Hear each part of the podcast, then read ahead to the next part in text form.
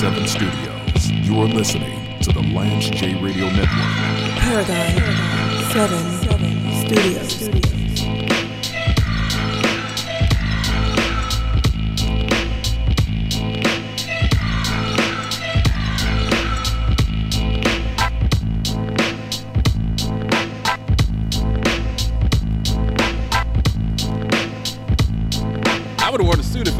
that you were going to be here, John. I, I would have uh, been on my best behavior dress. Now it's 90 degrees outside, and unlike when I lived in Arizona, it's 90 degrees and humid. So I'm just I'm getting used to the humidity of of the South. But I got John Gorman with me now. John, I got to thank you because you made my podcast popular. This Really? interview I had with you last fall. So I'm gonna I'm gonna send you a bottle of champagne. Oh, man. Because when you interviewed with me last fall, that's when people started thinking. So you know, you know how people believe what they see. People believe it's like, are you know, do you know John Gorman? Are you friends with John Gorman? I said, well, I've seen him speak on on different occasions, but there's so many people that want to get in touch with you for a myriad of things, and um, you know, so it's always an honor to have you on the show. So I'm Thanks, I'm broadcasting from from Rise, the social determinants of health, which I think is so important you and I, we've talked before. I spent the first half of my healthcare career just pure HCC, revenue, risk adjustment, Yep. in-home assessment. Really wasn't worried about if someone's was healthy or not. As long as I got the code, I was I was happy. But now, healthcare, many in many ways by force because of COVID, has moved into health plans are actually concerned about the holistic nature of taking care of a member and really in Right. not missing not dropping the ball in that as much as they used to. And this is where john comes in. You know john's the chairman of, of nightingale partners. For, for those listening to wvol uh, 1470 here in nashville john gorman is is is he's worked in the clinton administration. He he had uh, he was one of the founders of gorman health group who i've spent a lot of money uh, during my time as, as the person that ran risk adjustment stars program, calling people from GHG, and really now he's he's in the space where where he's really locked in on, on SDOH programs and working with administrative bodies in, in DC. So how how are you doing, sir? Man, it's it's always a Doing pleasure to have you man. on the, on the show. But how are you doing? How's business? Everything is rocking. All man. right. We, uh, we should probably close three to five new uh, deals in the next 60 days Man, with that's a couple fantastic. of big uh, insurers. That's fantastic. And uh, we're looking at projects around uh, broadband internet access. We're doing uh, diabetes interventions. We're doing some um, uh, maternal and child health initiatives for Oh, wow. women of color. wow. Uh, we're working on uh, the deployment of community health workers. Um, we've got a big stake in the ground down in Puerto Rico, All right. where the need, as you can imagine, is pretty still reeling desperate. from the So hurricane, yeah. Yeah, Yeah. so we're really excited about that one Yeah. in particular. But then also going into um, deep into the state of Maryland, right in our backyard in D.C., where we're based, and uh, doing a, a major initiative around uh, maternal child health, uh, diabetes intervention. I lived in West Baltimore as a kid, so I know. Well, that's actually where we're going. There's plenty of needs. We're in- going in right West into your old Baltimore. Yeah, neighborhood just- with I a big West diabetes in the back of my hand. intervention Right. and um, some stuff around opioid treatment as well. those are those are communities that are really struggling out. The thing that I like about you, John, and there are a lot of there are a lot of big time healthcare executive names and people that have built castles and, and, and built up the industry. You really practice what you preach. You and I say all the time on my show, there are a lot of there are a lot of companies that they talk about fairness and they talk about equity and they talk about supporting the LGBTQIA community. They talk about Latinx community, Black community, but then they don't pay. They don't pay their employees equally.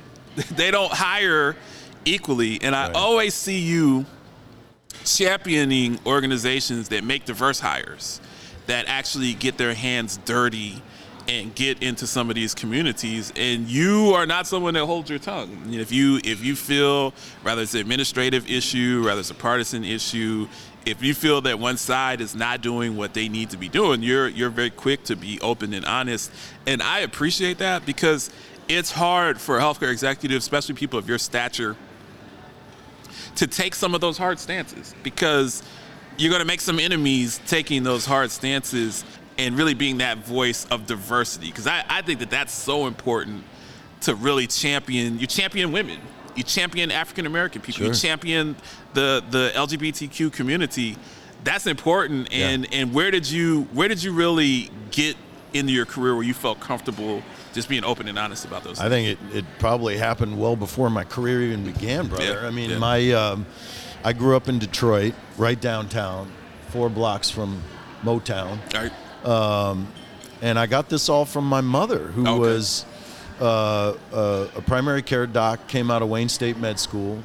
Um, you know, we always we lived in the projects downtown so that she could walk to work at Oh, Detroit, wow. Medi- at Detroit Receiving. And uh, she, you know, when you get raised by a strong single mom, Right. you know, and she hammers those values into you, you carry those with you into your career. Right, and that's, I think that's a great story because there's perception that people that are that are leaders that have worked in administrative bodies with with presidents, silver spoon in the mouth, went to the best schools, such and such and such, and you come from very humble beginnings. And I think you carry that with you in, in Oh, your yeah. attitude, and there's just a misconception. There's so much disinformation and misinformation Yeah. about healthcare uh, healthcare leadership, and and I I just love. I think that there was a new. It was a position I believe at CMS, and it was African American woman, and you are championing this on on LinkedIn. You have a large platform, and I just I saw that, and I was just like, man, you know, this is somebody practicing what they preach. Well, I, I was just delighted to see Yeah. Chiquita Brooks LaSure finally get confirmed uh, in the face of lots of racist opposition from Wow. the Republicans in the Senate. Um, she is the first confirmed black administrator of CMS, Hmm. and I just was astounded that it had taken this long. There, there had been one other black administrator, Bill Toby, who's a wonderful guy. Okay. But Bill was just acting. He had never gotten Senate confirmation. Oh, so okay. the fact that Chiquita got her Senate confirmation right. uh, was a really landmark event, and she couldn't be more qualified for that job as the administrator of CMS at this moment in history um, than anybody I could have thought of. So I was just delighted that she finally got this job, and I thought we should all be singing it from the rooftops because that we've got to have representation in these agencies that you know that dictate policy and that have all of the money that uh, that comes out of Medicare, Medicaid, and the Obamacare programs now in the hands of a black woman who spent her entire career on the administration of these programs. That's something to celebrate, man. Nah, that's that's uh, that's fantastic. Tell us about tell us about your podcast, man. I've been I've been listening.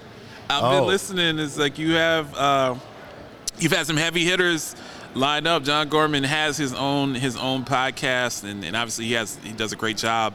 has access to some of the best healthcare minds. Now I'm doing a lot of sophomoric um, comedy act type stuff. So, but, Oh, but if you really on. want to, if you really want to get the true healthcare policy, you want to listen to, to, to John's podcast. It's, but I, I'm, uh, I'm a big fan. I'm a big Thanks, fan man. it. It's called Health Equity Now, and uh, we try to focus on those that are doing real innovations Yeah. in social determinants of health. yeah. and it really is just a wonderful opportunity to you know to speak with folks like Dr. Nzinga Harrison, who's the the chief medical officer at Eleanor Health. They're doing absolutely groundbreaking work in substance abuse and addiction treatment. And uh, man, I'll tell you. I have never had a podcast guest make me break out in flop sweats. But Nzinga Wow. is such an amazing physician. Wow. And you know, I thought addiction and substance abuse treatment was something I knew about, but I was sweating, dude, because she, she was smashing some of my preconceived notions Wow. that were just plain wrong. Like I had always assumed that there was stigma in the black community around uh, addressing substance abuse or addiction or just mental health issues generally. And she put that right to rest. She's like, there isn't a stigma in the black community. There's access issues to getting treatment for these conditions, but there isn't stigma in the community around addressing mental health. And that was, you know, that was a really important point that she made. So the, the podcast is really just uh, an opportunity for me to try to highlight folks that are doing great work like Dr. Harrison is doing. Okay. It's funny you talk about mental health. I mean, excuse me, you talk about addiction. When I lived in Seattle, I used to go to Vancouver a lot. When I lived in Seattle, Vancouver's an hour and a half. Yeah. There's this place called East Hastings Street. in Vancouver. It's really like the dawn of the dead there. So in Vancouver, they have basically an open air drug mart. Now you're you're from Maryland, so Yeah. you're probably familiar with the TV show The Wire. Oh in, yeah. In season much. three on The Wire, Bunny Yeah. Colvin Yeah. made West Baltimore open air drug mart. He open-air said, drug he said we're going to put all of the drugs in these three blocks Yep. and, and surround them with police. And well, it they, worked. They do well exactly. They did that in Vancouver. They did it in Vancouver. Now, if you're driving from from downtown Vancouver east, you go past East Hastings. It's hell. It's really hell. But all of the crime is in that area. The reason I bring it up, they they brought different companies in there to do syringes and do mental health counseling Yep. and do all of these programs. So basically, people that were in need, hey, we're going to let you do drugs. We're not going to make it a criminal offense and put you in jail and put you in the system. Right. But we're actually going to help you. We have the pastors come in. We have the, the, the, the places that make sure you're not sharing needles so you have HIV spreading. Right. We're going to have people that can get you on some of these drugs and get you off heroin if you want to be off heroin and counsel. And it's had fantastic results. Now, Yep. this was ahead of its time from an American standpoint. This was years ago, and Americans used to scoff and say that that's just a terrible thing. But now I think we're seeing it more circulating back into that where we're not demonizing people that are struggling Right. with substance abuse, but we're more focused on setting up labs to help people that are in substance abuse in communities like West Baltimore. My, my, my father is from Southeast DC projects. They're all torn down now, but that's where my father is from. And those communities that are really ravaged by rampant drug use and limited resources for help, I, I think, and I know that Nightingale is really focused on not just increasing awareness, but investing in those communities Yeah. so that people can can get Absolutely. some of the help, and and that's very very needed. I that's, think the biggest mistake we made as a country was to declare a drug war in the 80s and to try to approach addiction as a law enforcement and interdiction issue and not as a public health issue that had to be addressed Right. by reducing the demand for drugs rather than trying to f- fight a war against the supply of drugs. And I think we're really starting to come around full circle now where we're realizing that only by approaching addiction as what it is, which is a, a, a healthcare matter, disease. Yeah. Uh, and that by reducing the demand for drugs, that, that you only that's the only way to make progress in this scourge across the country. Now, where are you? Because I, I had a, I love that. Hey, you're in a position where you can say this, but you're you're very open and honest about failures in the previous administration. I'm open and honest on my show about failures in the previous administration. Yeah. Also, what is the culture change? Because you're in D.C., so you're Yeah. where the sparks are flying. What is the difference that you've seen in culture over just the last six months since we've had a change in administration? What is the tenor of of the attitude that's, that's permeating from from the Beltway? Oh, I mean, you know, you got to remember DC is the biggest Democratic enclave in the Right. country. It I is. mean, 94% of DC residents Right. are Democrats. So it's been a sea change since the dark days of the former guy. Um, and you know, there's just great optimism and hope. It's you know, it's faltering a little bit given the this you know the steely resistance of Mitch McConnell against everything that Biden's trying to advance. But I mean, I think it's really kind of reflective of what you're seeing with Biden at the G7 summit right now, which is that you know uh, the vast majority of the world feels like America's back. Back. And um, for my part, working in health equity and working in social determinants, you know, seeing a president finally making health equity a priority is about the most refreshing thing that, Right. that I've seen in the last 30 years I've lived in DC. So we're we're just thrilled about what Biden's doing and you know hope that the Democrats can really get more of this agenda done through this wall of resistance in the Senate um, especially before the midterms come up, where we expect a wipeout for the Democrats. Now, do you think, as a, so I'm just asking your honest opinion, do you think, because when I'm doing shows and I have callers and people call in, people people bring this point up, do you think that Joe Biden is up for the job from a health standpoint? Do you think, because Oh, a, yeah. a lot of people are worried about that, can he hold up for four years? Oh, yeah. Can he hold up for eight years? There's no and if he can't hold up, do you think that Kamala Harris is ready to step in and and run the country? Do you do you, or do you have some concerns? Yes. Okay. Now right. I know Joe personally. Right. His granddaughter played lacrosse with my daughter right. at Sidwell. Joe is the most dutiful grandfather I've ever seen. He showed up at every single game with his whole Secret Service detail and his two dogs who are Wow. now in the White House.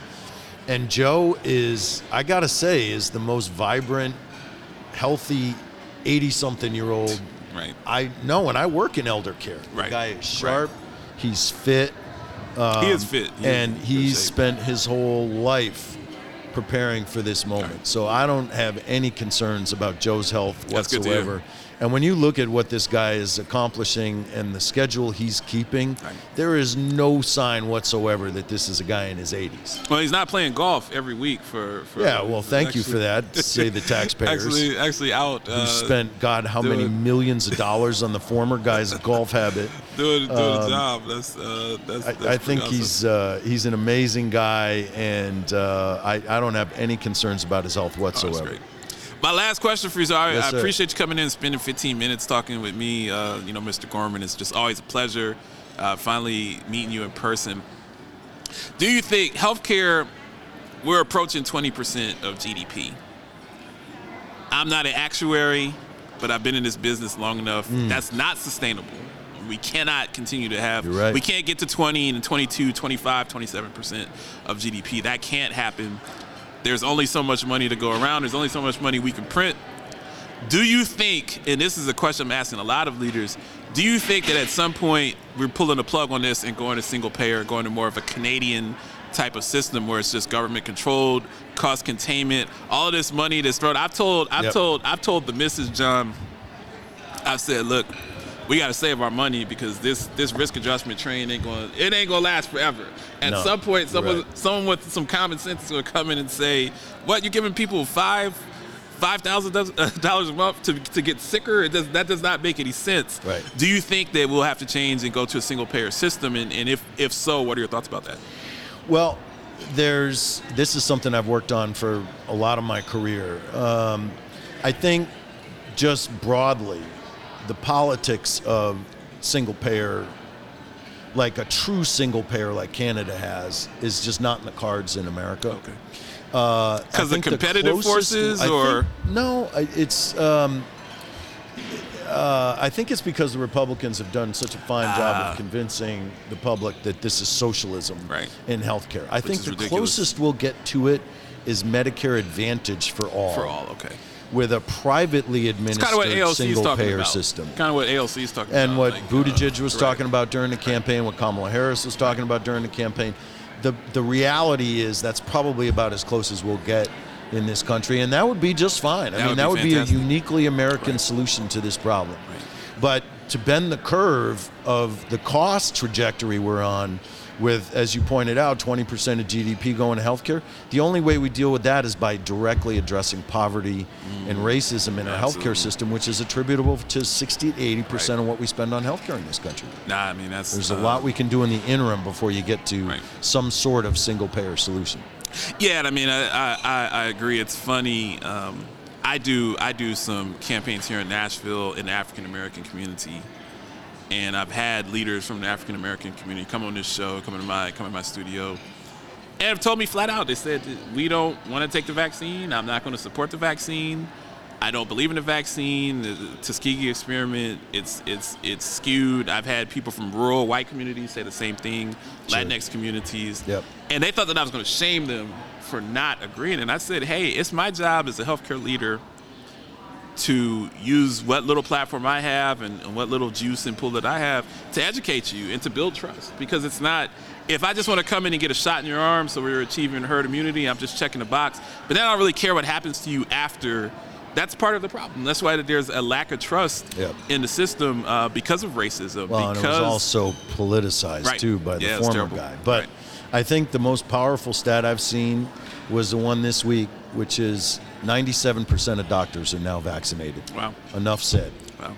Mic that's, drop. that's, that's definitely a mic drop. Well, it's always a pleasure to, to have John Thanks. Gorman on the show, man. I, I just love what you're doing and, and continue to support his podcast and, and to follow him. He's one of the best follows on LinkedIn that's just really always dropping knowledge and gems of wisdom uh, about the industry and it, and smacking people who are racist in the face and saying bleep you to their face. I, I love that and, and just continue to lead and, and show us the way. Thanks so much. It's my pleasure, man. All right. Thanks for having me. It's great Thanks to for see being you. here. Okay, thanks. You're listening to the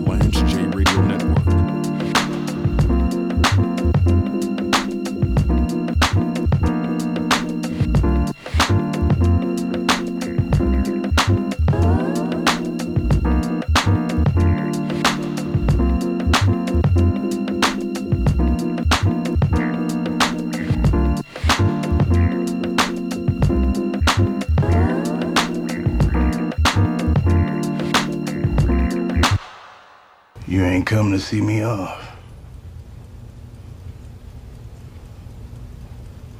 My nephew.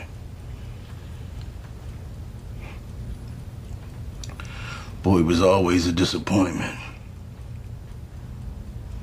But I treated you like a son. I wasn't made to play the son.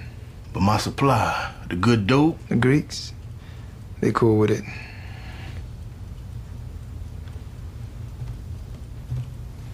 Proposition then. I'll just step out the way. You'll never hear from me again. I'll just disappear. Joe, you'll be up in the mischief in no time. Truth is, you won't be able to change up any more than me. Close your eyes. It won't hurt none. You are listening to the Lance J Radio Network. James Lewis. Detective Lee found herself inside the suspect's home in Burbank and found a gigantic slide, the department said, adding that the covered car parts were also found. It goes on to say that the Pasco Police Department posted a photo showing a grinning Lee sitting atop of the slide in the child's bedroom with the caption Detective Lee strikes a pose with the recovered slide. All I want to know is using my um, my David Caruso voices. Well, Rampage, I wonder if the judge is going to let the perpetrator slide. You are listening to the Lance J Radio Network. Paragon, Paragon 7, 7 Studios. You don't know me. Probably never will. But I need you to do something for me. Something that could literally Change everything. You'll never get a thank you card. And yet, I need you to do it. And if that weren't enough, I need you to do it as soon as you are able to. If you do this for me, I'll do it for you. and for every single person you love. Deal? This is our shot to leave COVID behind.